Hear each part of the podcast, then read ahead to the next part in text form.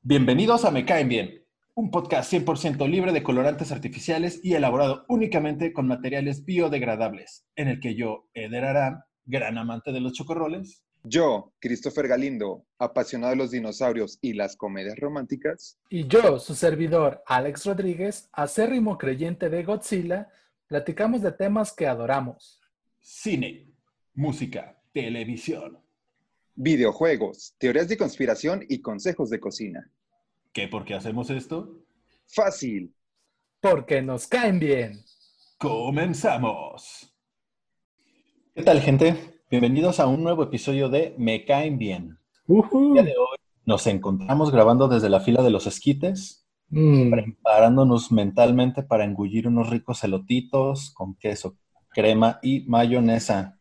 Y chile del que sí pica. ah, sí, No, no puede faltar ese chilito. porque somos hombres, no payasos. Claro. ¿Qué clase de macho pediría de ese chile que no pica, güey? Alex. Y bien, pues Vaya. hoy tenemos un episodio especial, chicos. Episodio de final de temporada. Ah, sí. Oh, Claro. sí.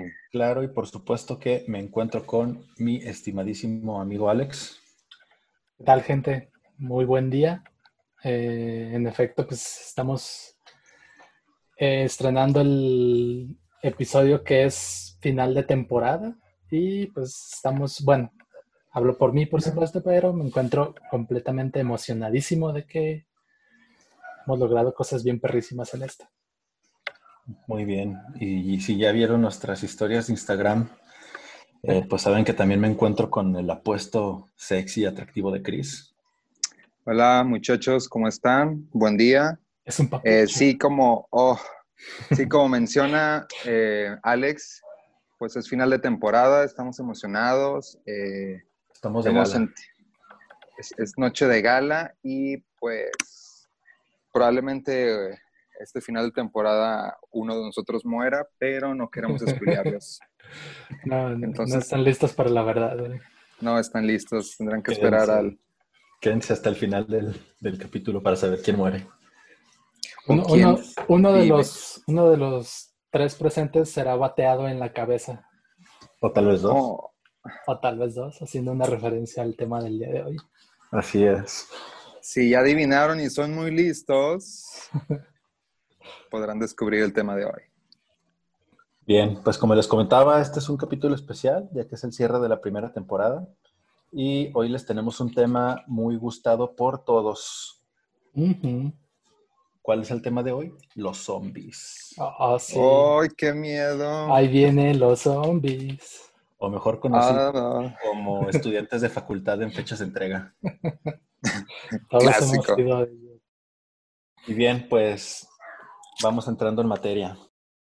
Yo creo que más de una vez hemos imaginado luchando espalda a espalda con tu mejor amigo, o en este caso con tus mejores amigos, contra unos cuantos sexys y atractivos zombies, hambrientos de vísceras, cerebros frescos y un peso para completar su pasaje. ¿O me equivoco? Es verdad. Eh, de hecho, en, mis múltiples eh, sueños siempre utilizo a Alex como escudo y funciona muy bien. Ya no. Fíjate que yo nunca he intentado eso. El truco es hacerte bolita, güey, y ponerte cinta en los brazos para que no te muerdan. Interesante. Lo- lo- El truco es, el truco es ponerse, ponerse papaya en los brazos, güey. ¿Por qué papaya? Güey, La papaya sabe horrible, güey. Eso ahuyentaría hasta los muertos vivientes. Pues a lo largo de la historia hemos sido testigos de películas, de relatos y videojuegos con esta temática. Pero ¿se han preguntado alguna vez de dónde proviene o cómo es que surgió este género? Todas las noches. O tal vez eh, cuál fue la primera vez que este fenómeno de la ciencia ficción se vio en una pantalla grande. Dinos, Eder, ¿cuándo fue? Muy bien, pues les daré unos pequeños datos muy interesantes si es que no saben acerca de, de las raíces de todo este género cinematográfico y, y de la ficción. Literario también. Sí, también. Muy buen dato, Alex. De hecho, literario, prácticamente literario, de ahí se, se desglosa todo esto. Ese es todo mi aporte, güey. Mi guion dice, di la palabra literario en algún momento. güey. En algún momento tiene que funcionar. Ajá, güey. Bueno, a ver. Todo comienza en 1880 en la República Hermana de Haití. No, esos vatos ya la cagan. Mis hermanos haitianos, güey. Hermanos haitianos, fuerza. Pa patrocinen. Siempre, no, pues porque siempre está pasando algo ahí, entonces fuerza Haití, ¿no? Fuerza Haití. Ya si de paso quieren patrocinarnos, pues bienvenidos. Pobre Haití, güey, ni siquiera sale en el turista mundial. Todo el espacio, güey. Es real, güey. Entonces, creo que no es bueno pedir un patrocinio. Tal vez podamos patrocinar nosotros Haití. Eh, Aquí, Haití. Escuchas de Haití, consideren considérense patrocinados por Mejendi. bien, pues ojo aquí porque van- voy a decir dos palabras que van a ser claves en la pequeña historia que pienso narrar. Una es la palabra tetrodontoxina. Oh, Tetrodontoxina. viejo. Es un poco difícil, pero sé que la recordarán. Y la otra es pepino zombie. Uf, suena venenoso ese, muy cabrón. Ojo, no es pepino del zombie, güey, es pepino zombie. Ok. Entonces, eh, pues bueno, en este país, como bien sabemos, o si no, pues se los comento, es bien conocido que se practica la magia negra, ¿no? Donde hay algunos sacerdotes, no sé cómo llamarlos, que utilizan un, es- un extracto del pez globo, que es un pez que abunda por las costas y por Haití, donde utilizan este extracto que es el tetrodontoxina, sí, lo dije bien, lo utilizan para dormir a las personas, reduciendo sus signos vitales a tal grado de que una persona común y corriente, pues, o sea, les resultan imperceptibles, ¿no? O sea, tú si ingi- ingirieras eso, Alex, y llega Chris a verte, Ajá. prácticamente te daría por muerto. Ok. Que Daría la hora de muerte. lo haría, pues, pero en este caso sería más obvio, ¿no? Entonces, eh, estos sacerdotes, pues, te dormían con ese, con esa sustancia y una vez en estado en ese, en ese estado de inconsciencia, eh, te realizan como un funeral y te entierran, pues, vivo prácticamente, porque tú no estás consciente de nada. Qué manchaditos. Ajá, entonces una vez de que se realiza el funeral, pues tú digamos que legalmente ante el gobierno de Haití estás muerto, pero eh, a- al momento en que se va la gente, horas después, te desentierran y te dan otro extracto de un conjunto de hierbas que se llama pepino zombie, güey. Se llama B8, güey. De 8 Te, re- splash, ¿Te reanima esa madre o qué? un Red Bull y ya, güey. En caliente Red Bull. Es maldita neg- negligencia gubernamental, mames. Güey, Güey, creo que- güey. Creo que voy a usar ese tip para escapar de mis deudas de Coppel. Güey, pues aunque no lo creas, o sea, tiene distintos usos, pero, o sea, bien podría ser eso, güey. Escapar de tus deudas o con el fisco. Problemas. Te mueres legalmente y pues ya. Entonces, este, pues te dan esa sustancia, el cual te decía que te despertaba, pero te despierta en un estado como de inconsciencia, que no sabes de ti, o sea, prácticamente eres un zombie, entre comillas. Estoy Ajá. moviendo mis dedos, los que no nos ven, asimilando unas comillas O unas Entonces- orejitas de conejo. o unas orejas de conejo también. Entonces, pues oficialmente, como les digo, estás muerto, pero revives o te despiertan de, de tu muerte legal para, para seguir vivo. Y pues esto lo utilizaban como para obtener esclavos y meterlos a, a trabajar en, las, en los campos de azúcar, o no sé cómo se les diga, que es algo también habitual allá, ¿no? Es de donde prácticamente surge como este pedo del zombie, ¿no? Está vergas porque tiene muchos usos, ¿no? De que, oye, Sí, güey, güey. pues puedes ir a las tortillas, te inyectas esa madre, güey, te mueres unos 10 Estoy minutos. muerto. ¿no? Te mueres unos 10 minutos y ya mandaron, en ese lapso, pues ya mandaron a alguien más, güey. no- Oye, güey, pero le dices a tu perro, güey, a los 10 minutos inyectame mierda porque si no ya no te voy a dar. Por favor, atento. 10 minutos, Obviamente educaste a tu perro para que güey, si pudiera puedes, hacer una inyecciones intravenosas. si puedes durar muerto unas horas legalmente, puedes ah, educar a un perro para que te inyecte En efecto. esa sustancia. Ese Sí, de hecho-. Te digo que lo usaban, o sea, lo usan como para desaparecer gente o en casos de, de violación, de- o sea, de gente que violaba o que eran delincuentes y eso, pues les hacían esta madre para tenerlos como esclavos, o sea, para que funcionaran de alguna forma al pueblo. Simón. O, por ejemplo, si te caía mal como pues, El una Alex. persona, ajá, si te cae mal el Alex, pues lo mandas a envenenar y lo matan, lo desaparecen, pues prácticamente. Entonces, pues bueno, esto, esta práctica se lleva desde, desde 1880 y creo que hasta la fecha se sigue haciendo práctica de este tipo de rituales, ¿no? Oh, sí. Y pues bien, en, ese, en esos años hubo un escritor llamado William Seabrook eh, que relató en ese libro llamado The Magic Island, que salió en 1929. Eh, documentó todo este tipo de, este fenómeno pues que les estoy platicando, ¿no? Ajá.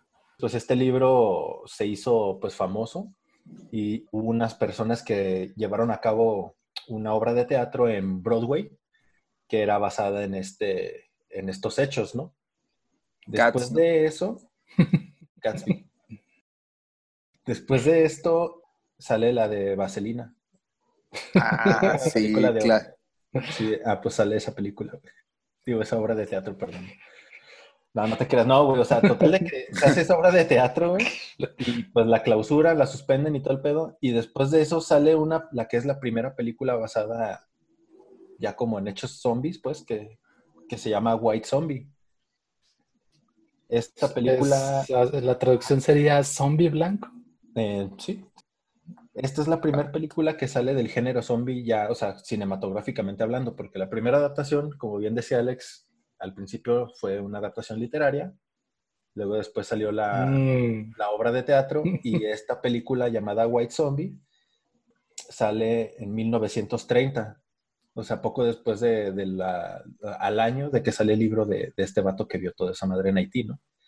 La película no es de la que les voy a hablar, pero nada más para ponerlos un poco en contexto, habla de cómo una pareja de recién casados van a Haití, precisamente, porque los invita un terrateniente de Haití, amigo de ellos, y pues el vato de Haití quiere con la chava que invitan. No sé si me entender. sí, Le sí. quiere robar a la esposa. Ajá, entonces la morra le dice que la neta... quiere no. dar bajón. Sí, se quiere pasar de lanza, pues el batillo. Quiere No son compas. No son compas. quiere bicicleta. güey. Son los términos de barrio, Alex. Entonces, pues el vato como se encabrona porque pues, la morra no quiere con él y le practica un, un ritual de estos, ¿no? Para quedarse con ella. Hacer, aparentar de que ella murió, pero se la quede ella, pues, toda drogada, ¿no? Esa es la película White Zombie, que, como dato curioso, eh, Rob Zombie, si lo ubican, Claro. El músico que de hecho es también productor de cine gore y todo ese pedo.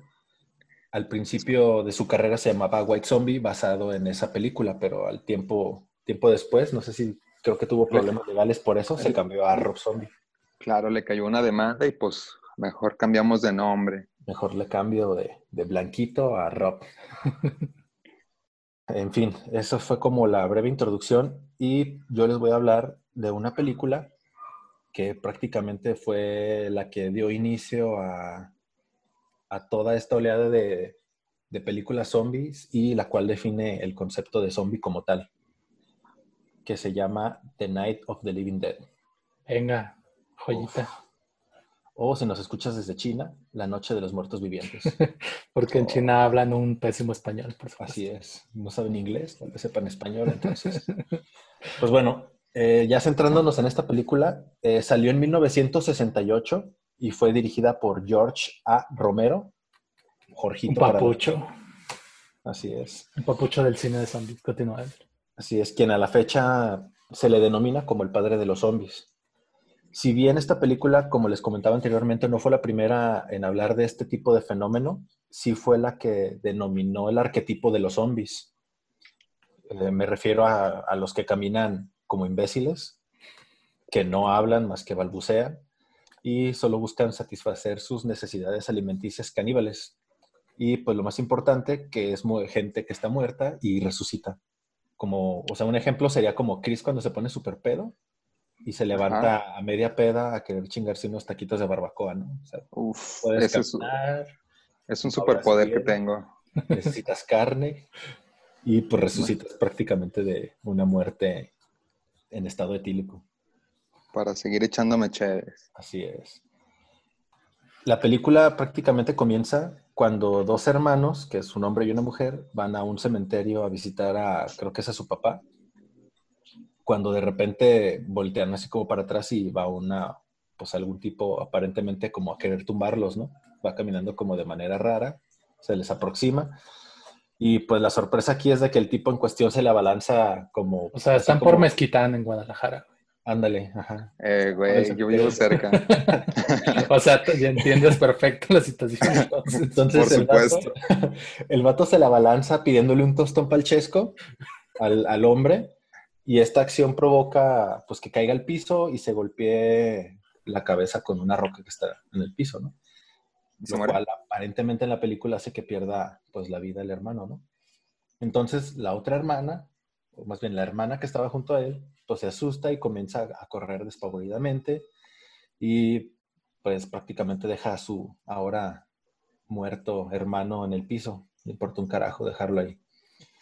Y pues bueno, total, llega a una casa en donde se encuentra con un grupo de personas sobrevivientes. Entre ellos se encuentra el poderosísimo Ben, quien en esta, en esta película funge como el líder del grupo, ¿no? También como otro dato como el tío de Spider-Man. Ah, también, Ben Parker, de hecho. Nada más que aquí es afroamericano. Que es el dato que les iba a dar, que para hacer una película de los 60 y que el papel protagónico lo tuviera una persona afroamericana, era como bien, muy cabrón, pues era como muy difícil que pasara y era algo como muy, pues muy sorprendente, ¿no? Sí, man. Incluso, de hecho, se le conoce a George, a Romero, o de ahora en adelante le diré Jorgito, porque es mi compa se le conocía porque sus películas iban muy enfocadas como al como a la crítica política y social, ¿no? Entonces, por ese lado va el hecho de, escoger una persona de, de, descendencia afroamericana. Ah, ajá, así es. Y pues bueno, ¿no? Este tipo, Ben, pues es el protagonista, es el que lleva a cabo toda la acción en la película. Y algo que caracteriza a esta película es que realmente no tiene como tantos diálogos, no sé si... ¿Película muda? Eh, no necesariamente, sí hablan, pero es como muy poco el, realmente lo que hablan entre ellos. Es mucho... Ajá. es más no lo veía los zombies dialogando entre ellos que realmente en concreto, ¿no? Y eh, esta película eh, tuvo un presupuesto muy corto. Los datos que me lanza el, el, grupo de investigación de Me Caen Bien arroja que fue por ahí de los 150 mil dólares, que realmente pues es muy poco. Un tostón. Entonces tal vez, digo, tal vez eso tiene que ver eh, la falta de diálogos en la película, tal vez no tenían para micrófonos y se los tenían que rolar, no sé. Es una a lo mejor A lo mejor tenían que hacer este eh, reuniones en Zoom para... Para grabar. Para grabar. para grabar. Porque no tenían micrófonos. Esto es real, hijo. Sí. Cualquier parecido con la realidad es mera coincidencia. Entonces, a pesar de eso, pues la película sí fue bien recibida. Se dice... ¿Cuáles son las cifras de ganancia? Ajá, se presume que recaudó cerca de 30 millones de dólares a nivel. ¡Ay, perro! ¿Se cuajaron? pues, o sea, es para lo que le invirtieron. Micros para todos, güey. Fácil, güey. Y hay un dato muy mamón que en esa época en Estados Unidos no existía como una empresa que rigiera o que clasificara las películas como tal, como B15 o para adultos o para adolescentes y demás, ¿no? Ajá. Cualquiera podía entrar al cine a verla. Ajá, cualquier persona que quisiera podía entrar al cine y pues da la casualidad de que había muchos niños que quedaron bien paniqueados con, con esa película porque, les digo, era la primera película que es como de ese género entonces, pues ver a, o sea, era como ver escenas donde mataban, donde se comían a las personas y ver escenas donde mataban a los, a los zombies y pues los morritos quedaron como bien impactados, ¿no? Bien escamados. Sí, me imagino. Este, la empresa responsable de la distribución y demás lanzó una especie de campaña que decía que si te morías de un paro cardíaco... No se hacían responsables. Mientras veías la película, te daban como una indemnización de 50 mil dólares. Y si morías de un paro cardíaco y revivías, te daban otra entrada. Te daban otra entrada para que volvieras. Dos por uno. Y un combo de palomitas grandes. un refil, ¿no? Porque las primeras las tiraste al lado Entonces lo más lógico es que si revivías, pues te, la, te rellenaban. refil. Ajá. Son un trato justo. Que bueno, hasta donde sé, no pasó nada de eso, ¿no? Entonces, pues digo, ya definitivamente. Yo tengo otros datos, Eder. El gobierno está ocultando la situación. Sí, Por primera vez no estoy hablando de muerte de alguien. pero, no, pero no estás listo para la verdad. No estás listo. Continúa. No, hasta la siguiente temporada. Y pues bueno, digo, definitivamente es una película que, que debíamos de tener dentro de nuestro episodio. Y pues obviamente también está denominada como película de culto. Entonces, pues de hecho la pueden encontrar en, está en YouTube completa, porque otro dato curioso aquí es que esta película tenía tan bajas expectativas, o sea, no le tenían nada de fe, como, como a ti, Alex. Como todos, como la vida conmigo. Ajá. Que nunca la registraron con copyright, pues no tiene como derechos de autor. Entonces, prácticamente es propiedad pública esta película. Como lo que subimos en Facebook. Ah, se podría decir, como los memes que son del pueblo para el pueblo. Excelente. Esta película no, la registraron, entonces, de hecho, salió un remake de esta misma película a los pocos años, ya color. Prácticamente es la misma trama y pues no pagaron un solo peso por los derechos de esta película, por lo que todas las ganancias son netas para la empresa que quiso hacer el remake. Ajala. Y digo, pues la pueden encontrar en YouTube. Hay una, creo que hasta hay una tipo remasterización de esa, la versión original que es a blanco y negro, está a color. Y como les comentaba, tiene el sello de garantía y de calidad de Me Caen Bien. Efecto de sello. Y bien, digo. Sello como, de vaca, güey. Como les comentaba anteriormente, George a Romero es considerado como el padre de los zombies eh, hasta hace poco que murió. Del 2017, ¿no? Sí, así es. Grande este, George. Incluso fue contemplado para distintas producciones. Eh, un ejemplo, para Walking Dead estuvo invitado para dirigir diferentes episodios, pero el vato no quiso. Se, se ofreció y dijo que en él, porque como les comentaba, el pues el güey no, sus, películas eran enfocadas como en tintes políticos y tintes... Como mucha crítica social, ¿no? Ajá, entonces pues los capítulos de Walking Dead no, no tenían nada que ver con eso y pues el vato decía que no, pero más adelante vamos a ver cómo, en qué otro tipo de trabajos realizó.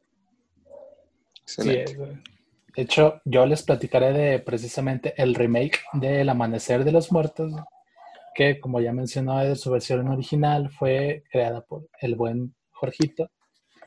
Eh, ahí de, el buen Georgie Boy, por ahí del 78. Y pues esta versión más reciente se estrenó en el año 2004. Bien. Fue dirigida por el grande Zack Snyder, y en ella trabajó como guionista eh, James Gunn. Que si les son un poco familiares estos nombres, pues Zack Snyder es director de 300, las películas de Superman más recientes y La Liga de la Justicia. Muy bien. Que saldrá en HBO. Peliculones. es un tema a debatir mucho más adelante en otros episodios porque Eder está completamente atraído por las películas de la Liga de la Justicia. Me encanta. Sarcasmo nivel 300. Y pues por supuesto James Gunn, que es eh, trabajado en películas como Guardianes de la Galaxia, en lo que será su trilogía. Como mencionaba al inicio, es enteramente un remake, ya que Snyder toma la misma premisa que realizó Romero. Esta premisa es la, de la gente que se encuentra recluida en un centro comercial porque está rodeada de participantes del tianguis cultural. Bien. Oh. para la hermosa gente que no es de Guadalajara. Vendiendo inciensos, ¿no? Oye, carnal, para mis estudios. que no pudo cachar esta referencia, piensen en un tianguis lleno de drogadictos, metaleros, otakus y rockeros con un chingo de gel en el cabello. Y listo, güey, ya tienen el, tianguis cultural. cultural. El Chopo es como el padre de los tianguis culturales del mundo. Así es. Es real, hijo. Moco de gorila patrocinan. Abunda, abunda amarillo. Resistor amarillo, por favor. es interesante agregar que Romero no le tenía en absoluto nada de fe a esta película. él decía que le quitaba toda la esencia a lo que él trató de darle a su versión original, como ya platicábamos ahorita nosotros de que él trataba más como de que fuese una crítica política y social y Chris está danzando. Para los que no Pues- puedan apreciar esto, Chris está danzando en pantalla. Vamos a tratar de presentar esto en los show notes del, del episodio. Tiene como una fiesta policíaca fuera de su casa. Güey, de hecho, es su, es, es su casa, güey. No. ¿O sí? Güey, acá no... Sí, es acá con nosotros. Ah, mierda. El que está muriendo afuera. güey. Güey, eh, imagínense la, eh, que se acaba de detonar un virus zombie, güey, en Guadalajara. Y los policías deciden que es un buen momento para tener una fiesta con sus patrullas, al parecer.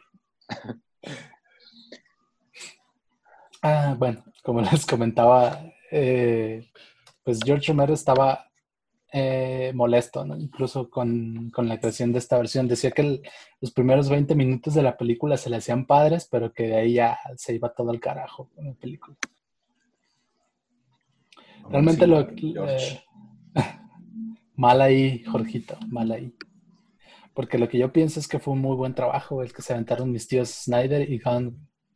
Cuando salió esa película, yo recuerdo muchísimo su secuencia inicial y desde la primera vez que la vi, pues me marcó muchísimo porque eh, el primer ataque en pantalla de un zombie es una niñita pequeña, güey. O sea, no es así como que ver al monstruo este súper tripeado, ¿no? Es una niñita pequeña que ataca a sus vecinos. Oh, eso está fuerte. Contenido delicado aquí en Me Caen Bien Podcast Productions. Recuerdo que estaba viendo el tráiler en el cine, pues estaba súper paniqueado. güey. Porque si algo ¿Mojaste tiene... tus pantalones? Sí. Alex, ¿mojaste tus pantalones? No traía- 2004 dices, ¿verdad? De haber traído pantalones los habría mojado. güey. Ok. 2004, sí, güey. En efecto, se, se estrenó en el año 2004. güey. Oh, man, apenas íbamos a entrar a la secundaria. Y como les comentaba, yo estaba súper paniqueado porque si algo tiene a destacar El Amanecer de los Muertos es su trabajo de maquillaje que no envejece para nada. ¿A qué me refiero con esto? Pues que aún se percibe muy actual a pesar de tener más de 15 años la película. Güey, como dato también, creo que el, el- el que trabajó con George en películas, en sus películas, pues, el que hacía los efectos de, de, de maquillaje y demás, creo que estuvo trabajando hasta hace poco en The Walking Dead, pues. O sea, ya ves que al menos las primeras temporadas, digo, va a ser un tema muy aparte, pues, Sí, pero en las primeras temporadas tenían, o sea, lo que llamaba mucho la atención de The Walking Dead eran los efectos. El maquillaje de zombies era muy bueno. Estaba muy perro. Entonces, lo que no quiso George, pues el otro vato sí tiró paro y pues hicieron cosas chidas, aunque el otro güey mamoncito no. Pero bueno, Sí, de hecho, de hecho es uno de, de los productores de la original sale, a- sale haciendo una pequeña aparición en esta versión del 2004, Ájale. como un policía que están entrevistando y da como mucha referencia de lo que es, o sea, en, po- en muy pocas palabras da, dice mucho de lo que es como el género zombie. Porque, este, insisto, es, es un policía que está siendo entrevistado y él está diciendo, eh, no, pues tienes- les tienes que disparar en la cabeza y no se, no se mueren si les disparas en otro lado. Y se avienta como, como Por eso, joven. Me estoy haciendo para allá, pues. Ayúdame, joven. Voy por la banqueta. Yo también pienso que eh, este subgénero del cine de terror le da cierta libertad a sus desarrolladores para jugar mucho tanto en cómo existen los zombies dentro de su universo o de qué manera se transmite la infección, cuánto tiempo tarda, o un punto muy, muy importante para este tema es qué tan cabrones son los zombies. Y es que hemos visto cómo evoluciona la capacidad de los muertos vivientes para existir dentro de sus universos. Se ha notado con 28 días después, o Soy leyenda, o Guerra Mundial Z, Uf, soy leyenda.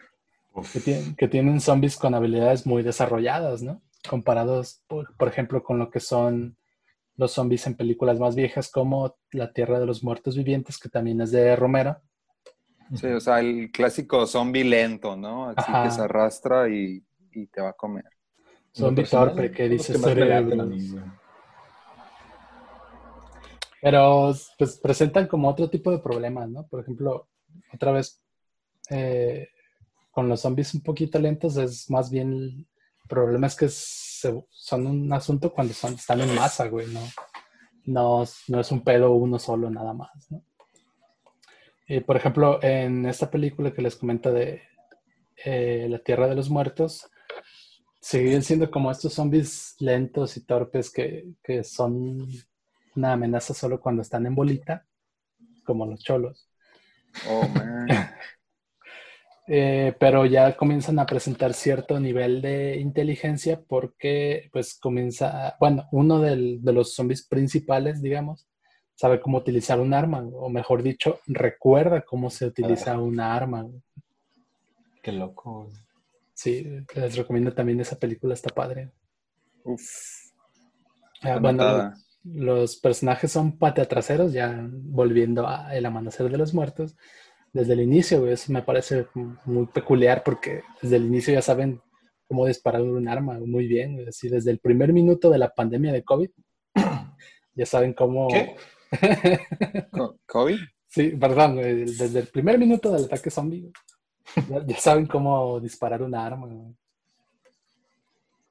Bueno, algo que yo siento que fue muy tripeante en su momento es que, y aquí va un pequeño spoiler de la película. Oh vemos a un recién nacido zombificado completamente. No mames, güey.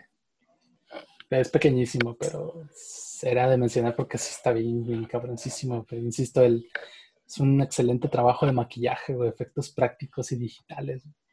Como, y como recomendación, pues no utilicen motosierras en, transportes públicos. neta, neta no, no, no, se lleven su sierra eléctrica, güey. Lo, lo, lo, tomaré en cuenta, Alex. Gracias. Una vez que vean esta película entenderán por qué es una muy mala idea. ya para concluir, algunas curiosidades de El Amanecer de los Muertos es que su versión en DVD, bueno, que podrán encontrar también en YouTube, es que existen cortos que extienden un poquito la historia. Como por ejemplo, uno de ellos narra las vivencias de Andy, que es un personaje. ¿El de Toy Story? Güey, el, el, niño de Toy Story. Sí, y cómo, se, cómo pierde a su familia en una invasión zombie. Oh, man. Y comienza a tener tripeos y creer que los juguetes hablan. Justo después de, de dejar a, a, Woody con esta morrilla, ¿cómo se llama? Ah, Molly, no, Molly es su hermana. Jolly. Güey, el, güey, es tan Ah, Bonnie. Bonnie. Bonnie, Todos, todos odiamos a Bonnie, güey. Por eso no la recordamos. Todos lo odiamos. Ok. En efecto. bueno. Como les decía, este, este cortito que pueden encontrar en YouTube sigue la vida de Andy, que no es el mismo chamaquito de Toy Story. Ok. Sino es un personaje que, así como los principales están enclaustrados en, el centro comercial. Andy está pues enclaustrado en una tienda de armas justo enfrente del centro comercial. Sí, en la película se están comunicando a través de letreritos. Afortunadamente está ahí. Así es. Porque es lo primero que debes de ir a buscar. Comida y armas. Y un PlayStation 4.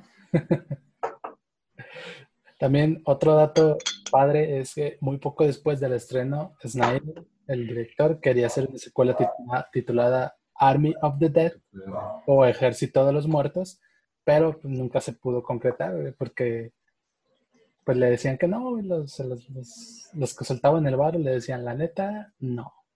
No le dieron jalón. O eso creíamos hasta el momento, ya que recientemente se ha dado la noticia de que en efecto Netflix como el padre del patrocinio eterno. Netflix patrocina. Otra vez. Le dio, ahí te, le dijo, ahí te van unos milloncitos y échale ganas. Por fin se podrá concretar su tan deseada secuela. Ah, sí, entonces sí es un hecho. Sí, ya está confirmadísima esa secuela y quizá lo más seguro es que no vaya a seguir a la historia de los personajes de El Amanecer de los Muertos, pero, sí se va a meter como en el mismo universo, porque tengo entendido que va a ser como algo que sucederá en Las Vegas, como quizá, Quizá la milicia enfrentándose a los zombies en Las Vegas o algo así. Todo se descontrola en Las Vegas. Sí, lo que pasa en Las Vegas se queda en Las Vegas. Excelente. Interesante. Y ya de último, un dato padre es que este remake eh, respeta una de las frases más icónicas de la historia de la historia zombie tal cual y la voy a citar. güey. Hasta la vista, baby. Ah, Lo, lo que dice es que cuando ya no haya más sitio en el infierno, güey, los muertos caminarán por la tierra. Uf. Oh. Estamos a nada de eso, estamos a nada. Muy bien, Alex. Eh, pues estuvo muy bien esa película. Eh, yo no, creo que nunca la vi completa, pero ahora me dieron ganas de hacerlo. Sí.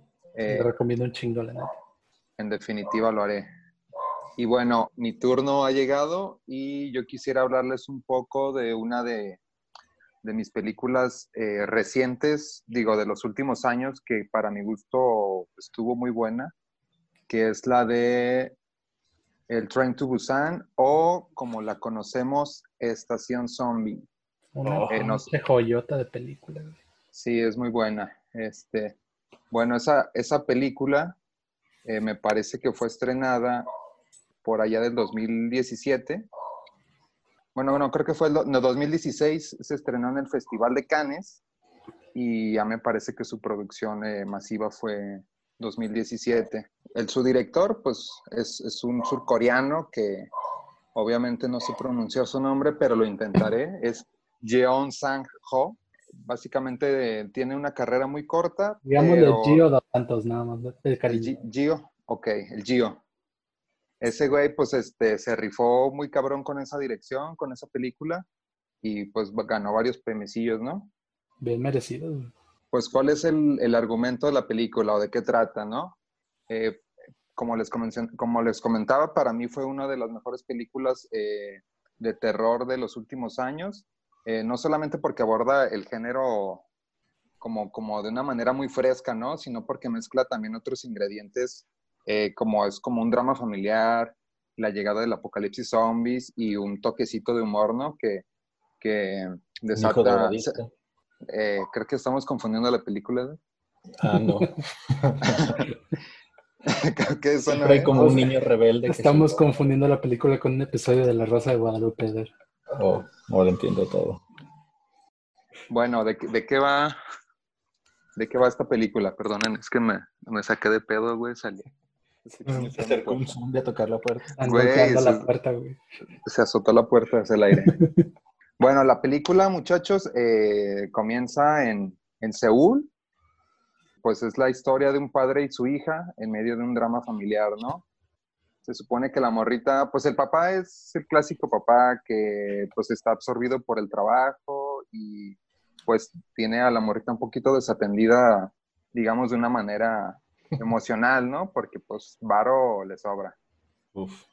De hecho, una escena muy chistosa del inicio es que le regala en su cumpleaños un Nintendo Wii y pues ya le había comprado uno, ¿no? O sea, ni siquiera se dio cuenta que ya tenía esa, esa consola. Fue como de, güey, no mames. Eres un idiota, ok. Sí, güey, se mamó. Este, to- total, que la morrita, pues sus papás están divorciados, eh, la morrita eh, lo que quiere de cumpleaños es, ir- es ir a ver a su mamá, su papá le dice que no puede, bla, bla, bla. Después de un- un- una discusión ahí que tienen, pues ya el vato le dice a su hija, ¿sabes qué? Pues mañana nos vamos a, vamos a agarrar un tren para ir a ver a tu mamá.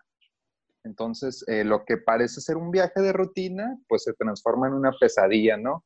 Cuando una persona infectada por un extraño virus eh, que convierte a las personas en zombies a bordo del tren y pues nadie se da cuenta cuando se sube, ¿no? Está muy cagado que, que pues el zombie ataca. Te aseguro que iban a Guayabitos. Probablemente, probablemente sí Sí. iban para Guayabitos. Está, está muy cerquita de Busan. Pinche ciudad de asesinatos y demás, güey. ¿Guayabitos? Güey, Sí. güey, Guayabitos tiene potencial para ser sede de un apocalipsis zombie. Güey, zombies en la playa con shorts y bikini. Uf, güey, zombies haciendo surf. Persiguiendo a otros, güey, a, a sobrevivientes en tablas de surf. En la banana. La banana. Y bueno, aunque la primicia de la película pues es simple, ¿no? Es, es una onda como claustrofóbica en el ambiente del tren. También eventualmente pues se deben de salir del tren, ¿no? Y es cuando están esas escenas de qué hacer cuando están como invadidos, ¿no? El funcionamiento de la tecnología creo que aquí es un punto clave en la película porque creo que es muy común o todos recordamos en, en, la mayoría de las películas cuando se desata ese tipo de, de apocalipsis zombie, eh, pues en chinga las comunicaciones, los teléfonos, todo se va a la mierda, ¿no? O sea, creo que es muy común que, que de, o sea, de putazo se desconecta el mundo, ¿no? Y aquí es, es, un factor clave como para la supervivencia, ¿no? De que están eh, hablándose, viendo qué pedo, eh, viendo cómo está la situación fuera, ¿no? Y pues ya de ahí es, es una herramienta, es la tecnología, como les dije, y aunque bien la, la cinta eh, utiliza la fórmula de, de, sobreviviente, ¿a qué me refiero con esto? Que es la clásica película que pues, los personajes se van muriendo uno por uno, ¿no? Eh, la cinta creo que al final da un mensaje como, como un final. Eh, o sea, es un final, digo, es un mensaje muy fuerte. Creo que está muy chido. de este, pues a consecuencia de la propia dinámica de todos los personajes, ¿no? Porque pues primero están como que muy separados y después vas viendo como la unión. Este, y está chido, ¿no? Como el, el interactuar de todos los personajes. De hecho, eh, los personajes me laten a mí un chingo. Por ejemplo, está como, si no mal recuerdo, ahí como un gordito, pero súper patea traseros, ¿no? sí, güey, es el... Obviamente no recuerdo su nombre coreano. este, lo llamaremos Jack. Big Mike. O, sí, el, el Big Mike. Eh, pues ese güey se chinga un, putero de zombies y pues tira esquina más de una vez, ¿no? O sea, se la rifa en efecto, ¿no? Simón. Entonces, eh, como, este güey, el que también está súper cagazón, que todo el tiempo está haciendo como todo mal para, para todo el equipo, digamos, de sobrevivientes. Ah, eh, digamos que el malo, ¿no? Ajá, como una especie de... Se llama Jerry. Jerry el Jerry, no, güey, ese vato neta lo odié hasta el final de la película. Sí, es súper, súper detestable ese personaje, pero está chido por lo mismo.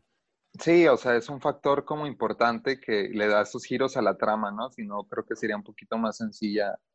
Pues no más sencilla, pero pues si hubieran... Más no tendríamos trama realmente sin él.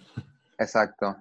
Y pues ya esa, esa película creo que es, es de mi top favorito de zombies. que se la recomiendo mucho y como dato, eh, fue un exitazo. Eh, ya, hay, eh, sí, exactamente, está en Netflix. y ya se va, o sea, ya se confirmó la, el estreno de la segunda parte para mediados de, de este año, ¿no? Digo, hasta donde yo me quedé, porque no sé si si el, por asuntos del COVID y eso se vaya a trazar. nuestra propia pandemia zombie vaya a trazar una pandemia zombie ficticia. Exactamente, entonces eh, es muy probable que sí se atrase, pero estaba pronosticada para este año, pues ya no queda más que esperar y ver. de hecho, se llama, si no mal recuerdo, Península, la, la secuela de la película. E, exacto, güey, sí. Güey, yo este pensé que se iba a llamar Trena Busai o sea, porque nunca llegaron a donde iban realmente. ¿O sí? ¿O no? No pues sabemos. No sabremos. ¿eh? Tendremos que verla. Es hora de averiguarlo dentro de unos años. Vamos allá. Y pues bueno, muchachos, eso fue todo en nuestra sección de eh, películas del género zombies. Ahora bien, como, como a todos nos gusta, o si nos han escuchado en los capítulos anteriores, eh, nosotros nos gusta incluir una sección de, de videojuegos del tema que estamos platicando. Ah, Así es, siente la emoción porque somos, eh, somos unos vivas emociones. Unos grandes aficionados a los videojuegos. Entonces, eh, mi amigo Eder y yo, Alex okay, porque yo no soy su amigo. Eh, sí, claro. No, pues, Alex no es nuestro amigo. bueno, Eder y yo nos dimos a la tarea. Insisto. Insisto en que Eder únicamente y yo. Eder como, una, como un refuerzo de la amistad que tenemos. Ok. ok, comencemos de nuevo. Eder y yo, en supervisión de Alex, hicimos, eh, nos dimos la tarea de hacer un, un bonito top 5 de lo que para nosotros han sido los mejores juegos de zombies, ¿no? Este top 5, como decimos, eh, obviamente probablemente no sean los mejores que a lo mejor otros, otras personas hayan jugado, pero sí en, nuestras experiencias, ¿no? Por lo menos. Y también a mencionar que, por supuesto, hay joyitas de, del género que probablemente se darán cuenta que no tocamos, como lo son Resident Evil y The Walking Dead, pero es porque nos consideramos que son temas tan extensos que nos gustaría tratarlos en episodios separados. Sí, sí podríamos llevarnos un capítulo entero de, de, The Walking Dead. ¿no? incluso de estas mismas películas, digo, pues sabemos que mencionamos como las, bueno, creo que mencionamos bien como la, de las primeras, una intermedia y una reciente, entonces, pero hay, hay como tantas películas involucradas que podríamos armar una parte 2. Sí, o tres. Por eso optamos por dejar de lado lo que es Resident Evil y The Walking Dead, porque también son temas muy extensos y que preferimos, preferimos darles como su capítulo. Sí, además de que son temas ya bastante conocidos. Ajá. nosotros somos, somos un poquito más underground, nos gusta el pedo más oscurón. Pero bueno, comenzamos a ver con nuestro top 5. Comenzamos, diría. Eh, bueno, yo les voy a hablar de eh, nuestro top 5. Top 5. 5. 5. Escúchame. Escúchate. 5. Bueno, eh, yo les voy a hablar de lo que es Call of Duty Zombies. Eh, yo sé que tal cual no es un videojuego, digo, los que ya jugaron Call of Duty, pues sabemos que es un juego de guerra, eh, multiplayer, cooperativo, trae campaña y todo, pero... Trae zombies. exactamente, todo inició en el año 2008, cuando Call of Duty World at War incluyó como un bonus o un extra, como, una, como un capítulo como una misión especial, ¿no? Ajá, una misión especial en la que era enfrentarte como con zombies, ¿no? Estaba, estaba muy chido, a la, a la gente le gustó mucho y lo que pensó en ese momento pues los, los creadores de, de, ese pedo, que iba a ser como nada más un bonus, pues terminó siendo como, como un hit, ¿no? O sea, fue un boom muy cabrón para el juego y ahora creo que muchos seguidores de, de la saga de Call of Duty buscan mucho los juegos precisamente por él el contenido que se le agregó en, otras, en otros eh, juegos, el, modo zombie, ¿no? Yo les voy a hablar específicamente de mi, de mi juego favorito de zombies. Sé que hay muy buenos, Black Ops 2, Black Ops 3. El 1, el 1 también tiene modos Sí, el 1 el uno fue una joyita. De hecho, yo conocí, gracias a Alex, ah, mi amigo Alex, eh, el Black Ops 1 lo jugué, en ¿eh? lo jugué en su sala y pasamos buenas tardes matando. Gratos momentos de diversión. Sí, Güey, de hecho, como también como dato, en ese, tengo entendido que en el Black Ops 1, en esa parte de zombies sale el personaje de George A. Romero. ¿Es el primer zombie que aparece en, la escena cuando empiezas el juego? Mm, no, es, haz de cuenta que había... Tenemos otros datos. tenemos otros datos, Eder. Había contenido extra que pues, comprabas como más mapas y toda esta onda entonces, uno de los mapas jugables de zombies eh, tenía, bueno, ya lo siguen haciendo, pero tiene como estrellas. Por ejemplo, creo que sale Machete, en otros salen los presidentes, algunos presidentes de Estados Unidos. Y en ese, creo, según yo, en ese donde sale Machete, sale como un personaje jugable también el, el buen Jorgito Romero. Sí, ajá. De hecho, bueno, yo vi unos pequeños cortos donde eh, sale él y como persona normal, pues, o sea, vivo, y después llega como que se mete a un, es como un, mar o un lago, no sé, y se electrocuta y se muere y ya después sale convertido en zombie y es el primero que sale como a querer atacarte. Entonces, pues le rinden homenaje ahí. Pues bueno, continuando, Eder, con, con el juego, eh, yo les quiero hablar específicamente del Call of Duty Infinity Warfare, eh, el cual trae este, una historia de, de, zombies que para mi gusto está muy chida porque, digo, es un extra del juego normal, pero cuenta, esta historia es un modo cooperativo, digo, también lo puedes jugar solo, pero pues siempre es más divertido jugarlo con, tus amigos. Ajá, con tus amigos. Pues la historia, o sea, trae historia y todo, lo cual se me hace muy chido, ¿no? La historia, eh, pues sigue a como cuatro jóvenes, que son tres hombres y una morra, que son admiradores eh, de un productor de cine de renombre llamado Willard Wyler Y pues este vato es, es famoso eh, haciendo películas de terror.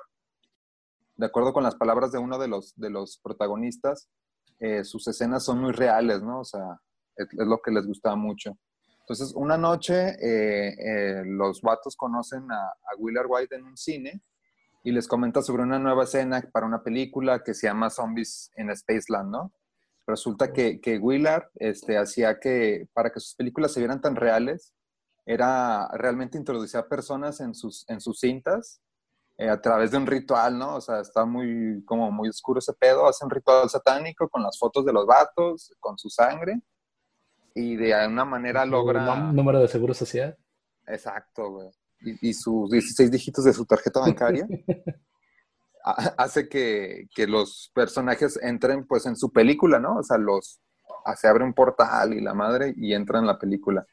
Entonces, pues la, la historia es que tienes pues que estar sobreviviendo como a las rondas de zombies que se van poniendo cada vez más pesadas, pero ir pasando pues como como de mundos, ¿no? El primero es en Spaceland, que es en los años 80, este, donde empieza la historia y estás como en un parque de diversiones, ¿no? Cuando pasas toda esa misión, haces como todos los, toda la historia que tienes que hacer, eh, te mandan a un bosque, eh, a una cabaña en Redwoods, en los años 90, ¿no? Ya está cambian de, de, de vestuario, ¿no? Ya traen una onda más grunge, todo el pedo. Después de eso te mandan a, a un como un mapa, como un templo Shaolin o qué sé yo, ya tienes como poderes, o sea, te atacan zombies ninja, güey, está, está muy mamón. Y luego te mandan a los años 60 en un pueblo eh, con mucha radioactividad, en donde nos enfrentamos como con los zombies, los crocs y digo, no les voy a spoilear, pero son unas mamadotas muy, unos monstruos muy cabrones, ¿no? Ah, yo pensé que eran unas sandalias bien feas. No, no, no son otras cosas más feas. Aún más feas. Aún más y bueno, el, el, último, el último mapa al que te mandan es, es en el siglo XXIII, güey, en un planeta muy, muy lejano. Oh. Eh, con la particularidad de que ahí, además de los zombies, en esta última fase también te, te enfrentas con, con los críptidos. No sé si, si alguno llegó a jugar el Call of Duty Ghost, del modo, hay un modo que se llama Extinción, eh, ahí Ah, salen esos, Ah, Ahí Ah, salen esos. Ajá. Dime. No, Ah, pues que ahí salen esos. Maldito sea. Deben callarse. Por favor, dilo, Chris. ok, ahí salen esos pinches monstruos, ¿no? Digo, además de que te puedes pasar horas y horas porque no es algo que se pueda pasar muy fácilmente. Eh, Alex y yo llegamos a jugar muchísimas veces el Spaceland güey, súper, y es, es un pedo, es un reto realmente, o sea, es lo que me gusta de, de, en particular de la opción de multiplayer de Call of Duty, es un reto total, ¿no? O sea, no puedes pasarlo en un día ni en dos, tienes que estar chingue y chingue y buscando y viendo la manera de ir abriendo puertas, eh, hacer correctamente todo para poder pasar al siguiente nivel, ¿no? Entonces, esa es mi recomendación, top número 5, Call of Duty Zombies, joyita. Call of Duty Zombies. Muy bien. Y en el número 4. ¿Qué fue? ¿Es una guacamaya? Sí. No, no sé. En el número 4 dejamos al Left 4 Dead 2. Uf, Este juego eh, pues es- está desarrollado por la compañía Valve y obvio pues es una secuela del juego Left 4 Dead 1. ¿Tiene sentido hasta ahora? Ajá. para mí lo Eh, tiene. Eh, trata, pues es un shooter cooperativo en primera persona, lo cual, bueno, me- a mí me, me encantan mucho los juegos que son cooperativos en, en una, en, en una misma partida. Este juego salió en el 2009 y lamentablemente para nosotros los aficionados de Sony solamente salió para Xbox 360 y para PC. Este, afortunadamente y por azares del destino yo lo logré jugar, obviamente pues, en el Xbox 360. Y la verdad es que de- Lo, Sí, de no seguro me- lo jugaste en un Liverpool, ¿no? Cuando lo no me de exhibición. decirlo, pero, pero lo hice, ¿no? Este, la verdad es de que, digo, fuera de eso, es un juego que la verdad me, me gustó mucho. No sé si ustedes tuvieron la, la- la oportunidad de jugarlo, pero en lo personal, digo, se me hizo un juego muy, muy chido, la neta, muy entretenido, que pues, si lo jugaron, más de uno le sacó un pedo. El, ya ve que habían varios tipos de zombies y había una que estaba bien mamona porque estaba como llorando, que se llamaba Witch, algo así. Y así como que al mínimo, a la mínima, mínima provocación se te dejaba ir y te mataba. o sea, era un pinche pedo. Y, digo, Planeta muy entretenido, a pesar de que eran cinco capítulos. Uno de los que más me gustaron era el, del, el de la feria, la feria embrujada. Que salían los vestidos de payasos y acá, bien loco.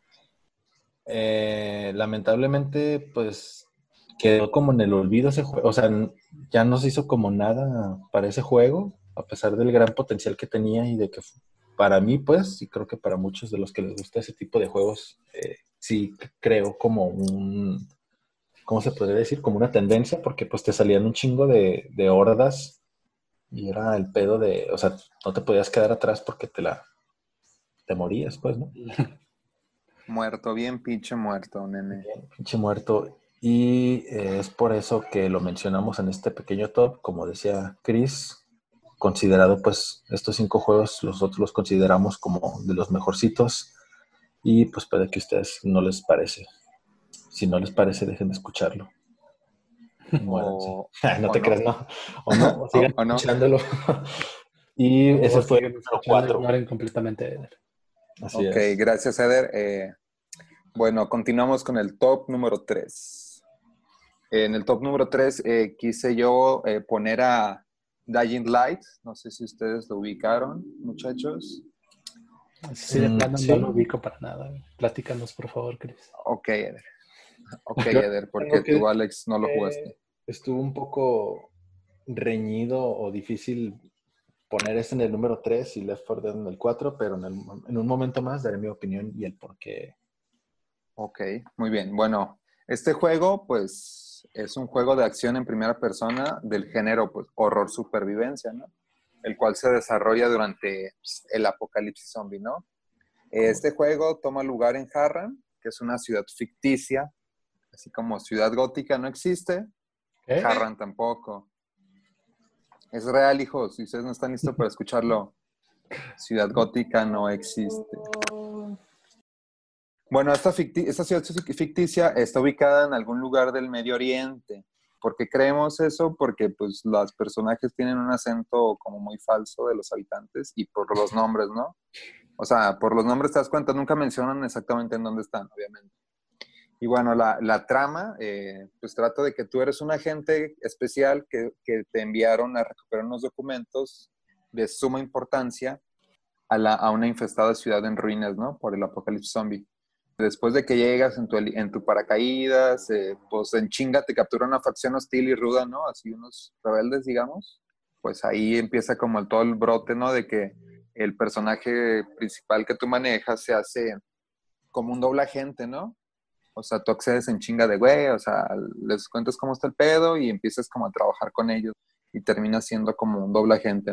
Maldito pues sí, y la, historia, o sea, para no spoilearlos, porque creo que es un juego que si bien la historia no ganará ningún premio al mejor guion, eh, porque es como básica, eh, cuenta, con, cuenta con giros, eh, o más bien cuenta con los giros necesarios para mantener ese ímpetu y esa, ese pedo que, que evita que le pierdas la atención, ¿no? O sea, sí, sí te llega a atrapar hasta cierto punto y te dice, ah, quiero seguir viendo qué pasa, ¿no? Y, o sea, eso es un free world, ¿no? Es un mundo abierto, bastante extenso el mapa. en especial si añades las misiones alternas que incrementan, pues, a medida que pasa el juego, ¿no? Es ese clásico juego que te avientas una misión que parece sencilla, pero que va como desarrollando mini misiones o misiones secundarias, ¿no? dentro, dentro del juego. Y pues ya, ese es mi top número 5. Haciendo un Eder. No, top número 3. Top número 3. Fíjate que yo tenía mis dudas eh, porque, o sea, si bien sí trata como de zombies, no la jugabilidad, o sea, el juego no, ¿cómo lo diría? No, no, como que no, enfoca tanto en los zombies, sino en el, como en el parkour o en las Ajá. Parkour. Parkour, parkour. Sí, de hecho ese es un factor como súper importante eh, que tienes que ubicar en el juego. Eh, el parkour es su manera de sobrevivir, ¿no? O sea, de estarte moviendo, trepando, corriendo paredes, techos y la madre. O sea, como que yo siento que le toman más importancia a las peleas como contra otras personas vivas que, o sea, que los zombies. Siento que los zombies ahí pasan a ser como un plano secundario que simplemente a, los menos, Escúchame, a menos que te los topes en la noche, güey. Porque no les dije, el juego eh, pues pasa de día, de día a noche y viceversa, ¿no? O sea, va haciendo secuencia. Y en la noche te salen unos zombies mucho más cabrones, rápidos y pues, letales, ¿no? O sea, de hecho hay puntos en los que te tienes que estar escapando, escondiendo hasta que salga el pinche sol, ¿no? Digo, hay zombies todo el tiempo, pero hay un tipo de zombies que solo en el juego te ataca de noche. Eso es una dificultad como agregada, ¿no? Que está bastante interesante. Muy bien.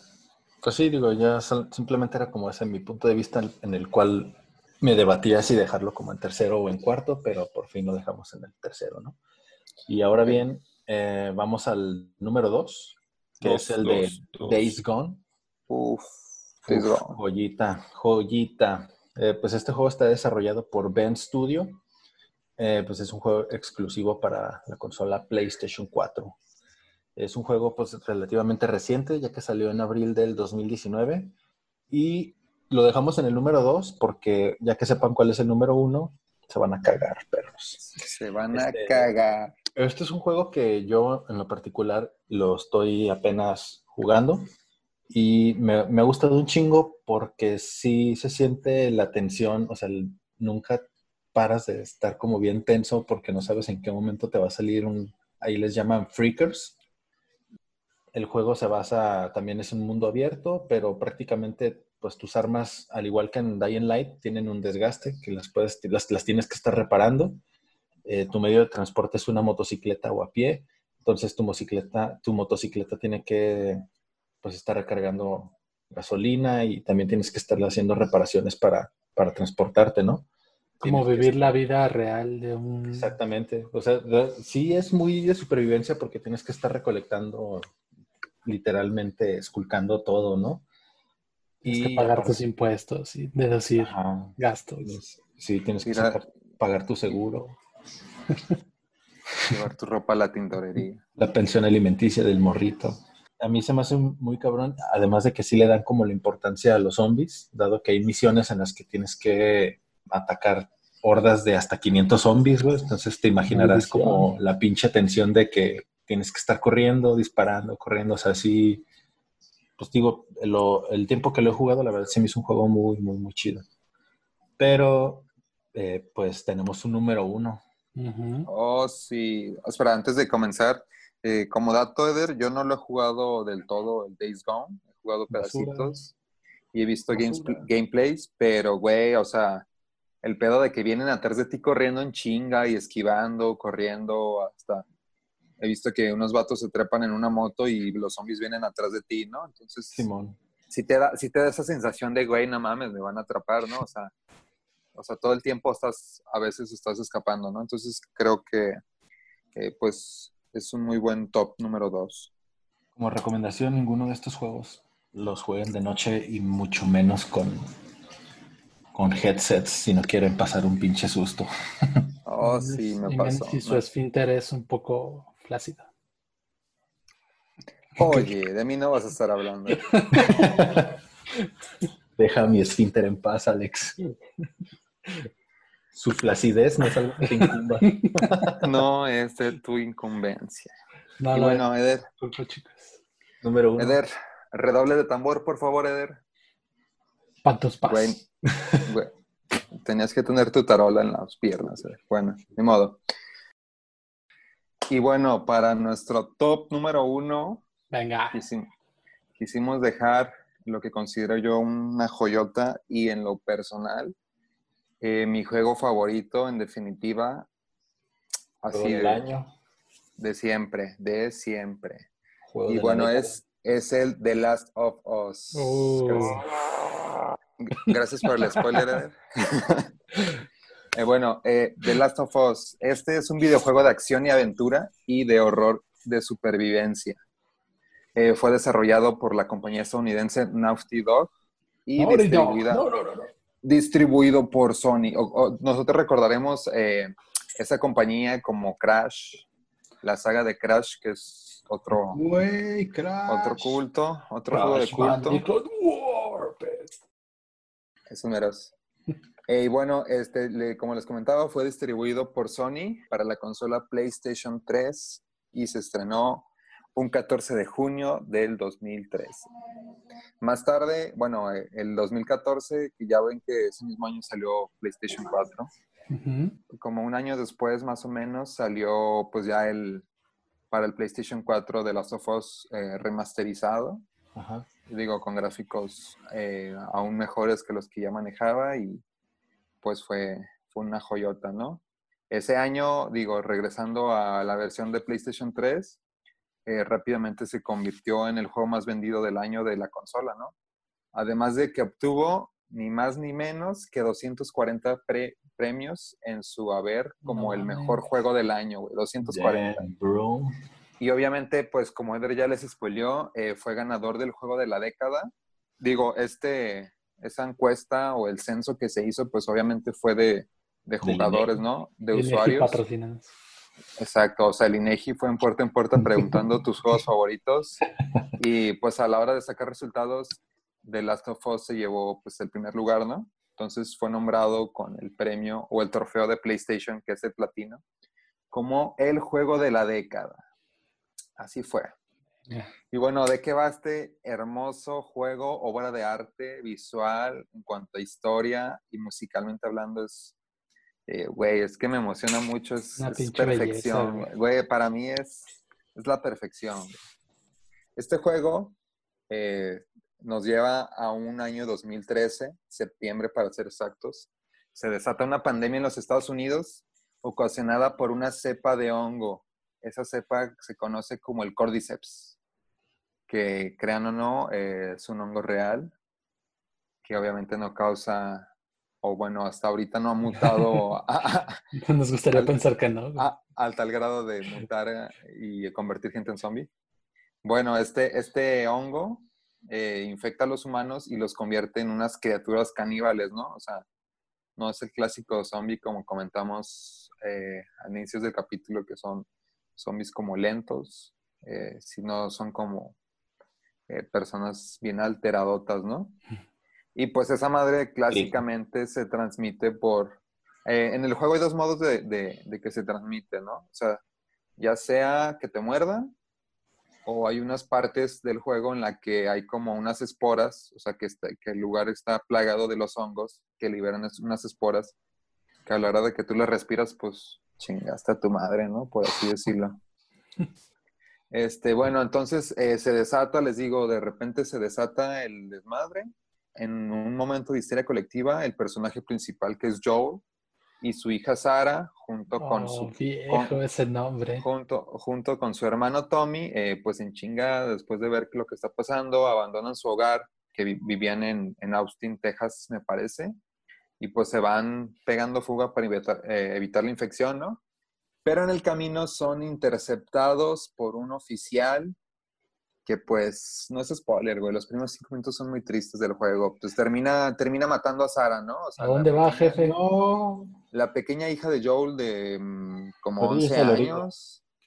11 años me parece, o 3, no sé, es una morrita. Antes de entrar a la adolescencia. Entonces, pues, le dan la orden al, al patrón, al jefe, de que pues se los revienten, ¿no? Eh, la idea era que también matara a Joel, pero pues termina dándole un balacito a, a Sarita en el abdomen. Un balacito lo hace sonar más bello de la triste sí, que Sí, o sea, y así empieza el juego, ¿no? O sea, después te da un intro de cómo explotó todo el, el caos de la pandemia en el, por el mundo. Y pues ya, inicia realmente el juego de nuevo. Eh, transcurridos 20 años de, de, ese incidente, ¿no? Ya vemos a un protagonista, Joel, pues ya eh, un poco viejo, un tanto canoso. y pues, exacto, resulta que ya pues el, la, la, infección llegó a desbastar la mayoría de la humanidad, ¿no? Los supervivientes ahora eh, habitan en zonas que son de cuarentena, que están custodiadas por oficiales, ¿no? Que quedó como un ejército militar impuesto, ¿no? En, en, varios asentamientos, ¿no? Tienen sus lugares seguros y fuera pues está todo el desmadre, ¿no? Eh, también existen formas, o sea, existen grupos ambulantes, que son otras facciones que están en contra de, de ese régimen militar. Oh, sí. y, pues, y pues ya, ¿no? Joel vive en Boston, Massachusetts, eh, donde se dedica pues al contrabando, ¿no? El vato pues no te, no te cuentan realmente qué pasó durante esos 20 años, pero pues se, se convirtió en un contrabandista, pues haciendo, ganándose enemigos, digamos. Entonces. Llevando eh, fruta, güey, verdura, mexicanos a Estados Unidos. Aguacate, güey, por, por supuesto, aguacate. y bueno, la trama inicial, eh, pues resulta que para no ser como largo este pedo, eh, se encuentran con que Robert les roba unas armas y Joel, que trabaja con Tess, quieren recuperarlas. Entonces se lo topan, lo matan a la verga porque dice que ya las vendió. Se encuentran con un grupo llamado las Luciérnagas. las Fireflies. Exactamente, esas meras. Con, con Marlene. Marlene es la líder y ella les dice, ¿saben qué? Yo les ofrezco ese cargamento de armas que me vendió el Robert al cambio de que me lleven o me escolten a una morrita que se llama Ellie. Eh, eh, a Ellie la tienes, o sea, después de, de que sí, que no, pues aceptas como el encargo de llevarla y que te ganes esas armas y pues eh, tu misión es llevarla como a la casa del estado de Massachusetts, ¿no? Que se supone que ahí es donde te vas a encontrar con unos luciérnagas que ya se van a la morrita, ¿no? Ya en el transcurso, pues te encuentras con, con infectados, te encuentras con, con, los militares y al final con unos rebeldes, eh, con unos cazadores, digamos. Y pues ya en el transcurso del juego te das cuenta o la historia te presenta que pues Ellie es, es inmune, ¿no? cosa que no... Pensé que ibas a decir que era una tortilla. Oh, eh, sí, digo, eh, spoiler alert, eh, el personaje de Ellie es una persona con sexualidad gay, lo cual está bien. lo compartimos, aceptamos y respetamos. Sí, no hay nada más bello que una lesbiana. Exacto, exacto. Eh, entonces, pues bueno, ¿no? O sea, se supone que el virus afecta cuando mucho dos días después de una mordida. Y pues resulta que pues Eli tiene ya más de tres semanas que la mordieron y, no le ha pasado nada, ¿no? Entonces, pues por eso que Marlene está muy interesada en, en, llevarlo, ¿no? Porque para ella es como una esperanza para, para poder crear, o sea, con su inmunidad poder crear una cura, ¿no? Lo cual es o sea, prioritario en ese, en ese mundo, ¿no? Así y pues ya, ¿no? O sea, rápidamente, eh, pues los zombies están muy chidos, eh, existen, eh, en esa primera entrega, existen tres tipos de zombies, los corredores, los chasqueadores y los clásicos gordinflones.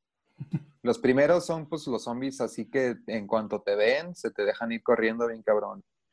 Esos pues están bastante, son muy ágiles, ¿no? los segundos son igual de ágiles, pero a diferencia de los primeros, eh, son ciegos, ¿no?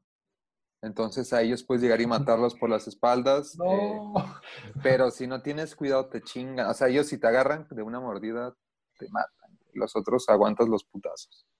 Y el último ya es un infectado ya mutado. En la historia te cuentan que dependiendo del tiempo de infección que llevan, es como la mutación a la que llegan a tener, ¿no? Y los últimos son unos ya gordotes que pues se llegan como a inflamar y empiezan, avientan bolas de esporas, ¿no? Está muy, está muy locochón. Exacto, andan malitos. Entonces, eh, pues sí, ese juego para mí es, la historia es digna de una película. De hecho, hay una, ya se, se, confirmó una serie de este juego de HBO y me parece que el director que dirigió la serie de Chernobyl será el encargado de dirigir el, por lo menos el, episodio piloto ¿no? de esta serie. Digo, no, no, hay fecha confirmada hasta donde yo sé, pero se supone que sería para 2021.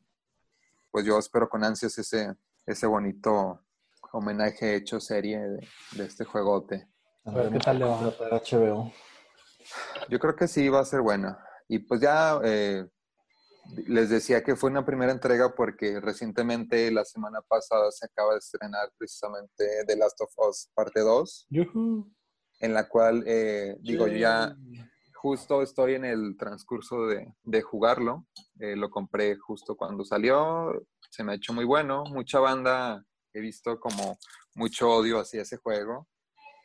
La neta no comparto yo esa opinión. En lo personal a mí me, los gráficos mejoraron bastante, la jugabilidad, agregaron cosas nuevas y los gráficos pues mejoraron un chingo, ¿no? La rompen, ¿no? Me imagino. Sí, güey, está muy perro. La neta, eh, como les digo, no lo, no le he terminado el juego. Yo creo que voy como a eso de la mitad. Pero la neta no me ha decepcionado nada, nada. Entonces, que la raza la está tirando caca. Pues, yo creo que ni siquiera la han jugado, ya la están tirando caca, ¿no? Porque... Sí, güey, siempre, o sea, es el clásico vato hate que... El, clásico Eder que, que, le empieza a tirar caca como el juego y no sabe ni qué pedo, güey. Exacto, güey. Es como, Eder, es como Eder hablando de Horizon, una joyita. El mejor juego del mundo, según palabras de Chris. El, segundo mejor, pues. Pero está muy perro. Entonces, bueno, muchachos, este juegazo, si no lo toparon, es una recomendación segurísima.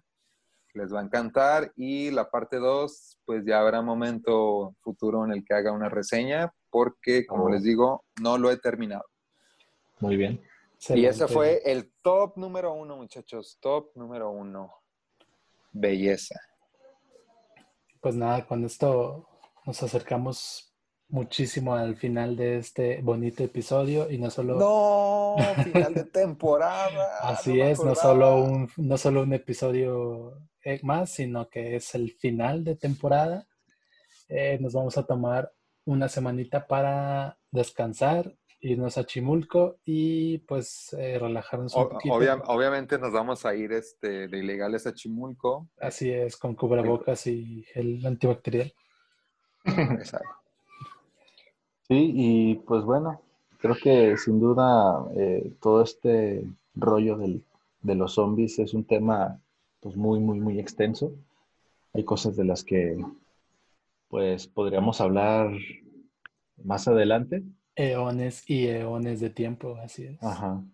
De lo ideal sería que si les gustó este tema que hemos abordado de la forma que lo abordamos, nos los hagan saber mediante las redes sociales, que pues si no nos siguen y no tienen ni puta idea de, lo que estamos hablando, nos encuentran como Me Caen Bien, tanto en Facebook como en Instagram. Me caen bien, con mayúsculas. Así es, entonces pues ahí síganos si quieren pues tienen paro con un like. Si quieren alguna extensión de este tema, una segunda parte, pues también díganoslos por ahí. Y si tienen opiniones diferentes a nosotros, pues no nos importa un carajo. No serán como que muy respetadas, pero porque tenemos otros datos. Vamos a tratar, aunque no lo hemos hecho nunca, pero de subir como fotos referentes a las redes, referentes al, al, tema del que hablamos. Ajá algo diferente que no sean nosotros desnudos. que será difícil, ¿no? Porque hay mucho material. Así es. y más que mucho material, pues es lo que la banda pide, ¿no? Entonces. Tenemos como discos duros este, completamente llenos de materiales nosotros en paños menores y así como un disquete de, de computadora con nuestros guiones. Sí. y tiene espacio todavía libre. Pues nada, también comentarle que nos buscan, nos busquen y nos sigan en plataformas de podcast como es Spotify, Anchor, Apple Podcast, Breaker, Google Podcast eh, y alguna otra que se me pueda estar olvidando de no seguir. Y pues saben que cada viernes, a excepción de la siguiente semana, por, por esta cuestión del fin de temporada, tenemos capítulo frecuentemente pues nada, muchachos, eh, también es todo. Eh, agradecer a las personas que se toman el tiempo de llegar hasta este momento del podcast. Eh, muchas gracias y al igual que mencionaba Eder, si les gustó, que no les gustó, háganoslo saber en las redes sociales. realmente nos, nos interesa mucho ese feedback o retroalimentación para nosotros mejorar cada vez más nuestro contenido, ¿no? O sea, más del agrado de ustedes. Entonces, muchas gracias. Y es toda mi parte, amigos. Sí. Y pues yo solo me despido con la promesa de que volveremos con un nuevo episodio y sorpresas muy, muy padres que tenemos planeadas para el inicio de la segunda temporada. Así como también regalitos. Esperen muy pronto regalitos y sorteos y rifas y Excelente, una kermés. Lotería, sí. vamos a, vamos a, estamos trabajando muchísimo para que podamos realizar una kermés en, en el mercado Morelos. ¿Cómo se, ¿Cómo se llama? Mercado Hidalgo. Cualquier mercado. Un mercado en el centro, güey. y bueno, eh, también esperen la encuesta en nuestras redes sociales sobre qué integrante de Me Bien creen que debería de morir en un apocalipsis zombie. Y díganos por qué. Y pues es todo. No resta nada más que agradecer muchísimo a los escuchas, a los viene bienes, como es el nombre del fandom oficial de la gente que escucha Me Caen Bien. Los viene bienes. los viene bienes. Declárense viene bienes en redes sociales. Hashtag viene bienes. Hashtag viene bienes. Y pues nada, el personaje que ya no estará con nosotros en el episodio 1 de la segunda temporada. Ah, bueno. El miembro de Me Caen Bien que perderá la vida a manos de un zombie es